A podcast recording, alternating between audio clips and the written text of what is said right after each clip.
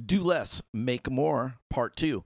Hey guys, Danny here, Music Lesson Business Academy, back with you for another podcast. I hope everybody is doing good and preparing for what I think is going to be probably a pretty busy fall.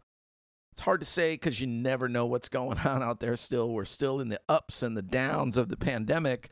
Um, so if things get too crazy, it could put a little dampener on our damper on our fall signups. But based on kind of what we've been seeing with people wanting to get out so bad and do a lot of things, I think we could be prepared for uh, or could be possibly ready to experience a very busy fall. So it's a good time to make sure that you are ready for fall. Your marketing's in place. You've got some good automations going with good forms set up so you can take all those leads um, and really be ready to take on a lot of new students.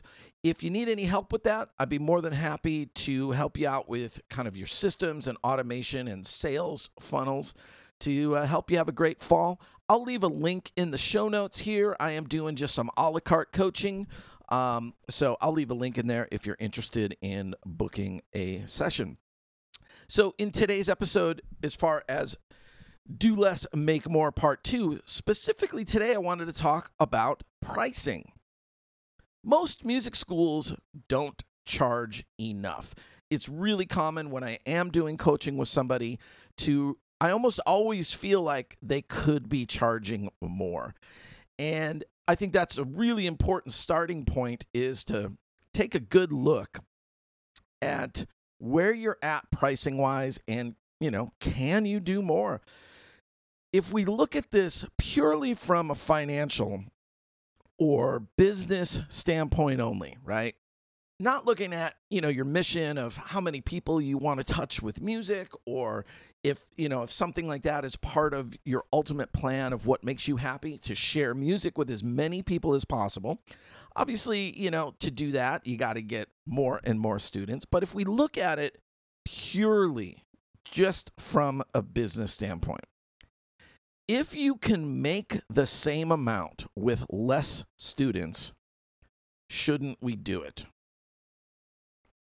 and it's tough sometimes, I think, for us because we, again, are all mostly musicians and we're creative types. And I think most of us truly, really do want to have a positive impact on these students and get more people to love music the way that we do. But if you purely look at it at a business standpoint, if you can make the same amount with less students, shouldn't we do it?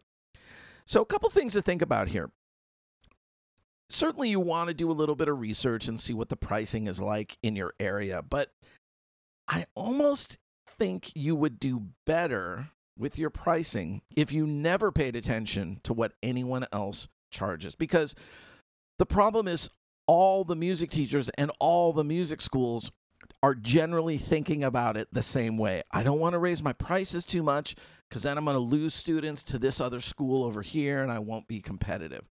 So everybody ends up at a very similar price point. But most of the time, when I talk to people, they're not really price shopping. And most of the time, it seems as if they have not gotten prices from anywhere else. It seems to be very low on their radar of what's important when they call.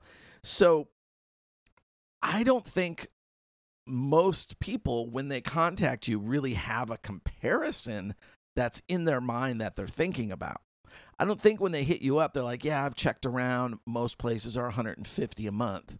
And, you know, they're looking for you to be similar. I, I think they really don't know in most cases.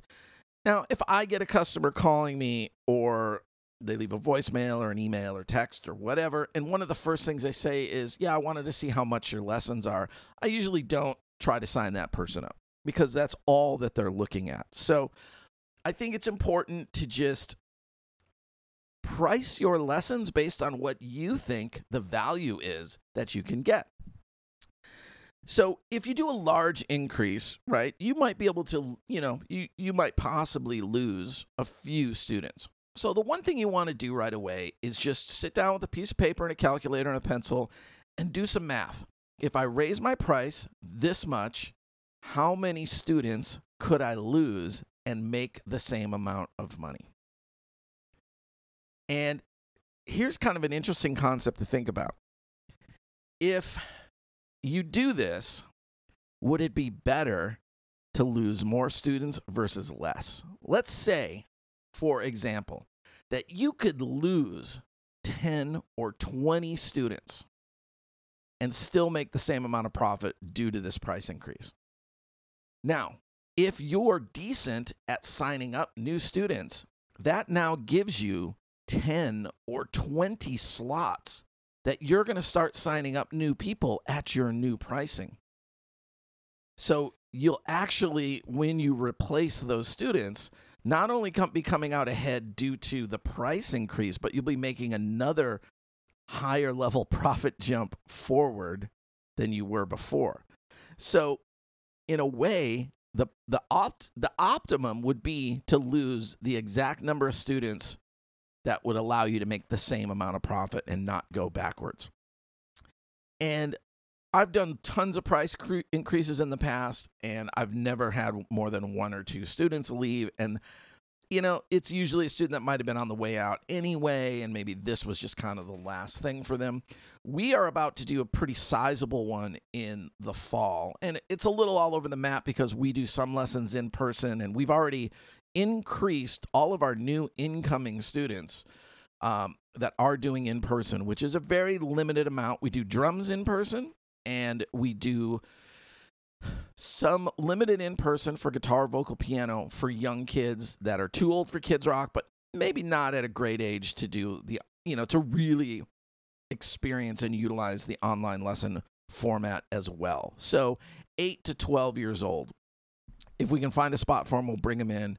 Um, but we've raised that up to $189 a month for uh, in person. We were at 174 before, or 179. So pretty sizable increase right there.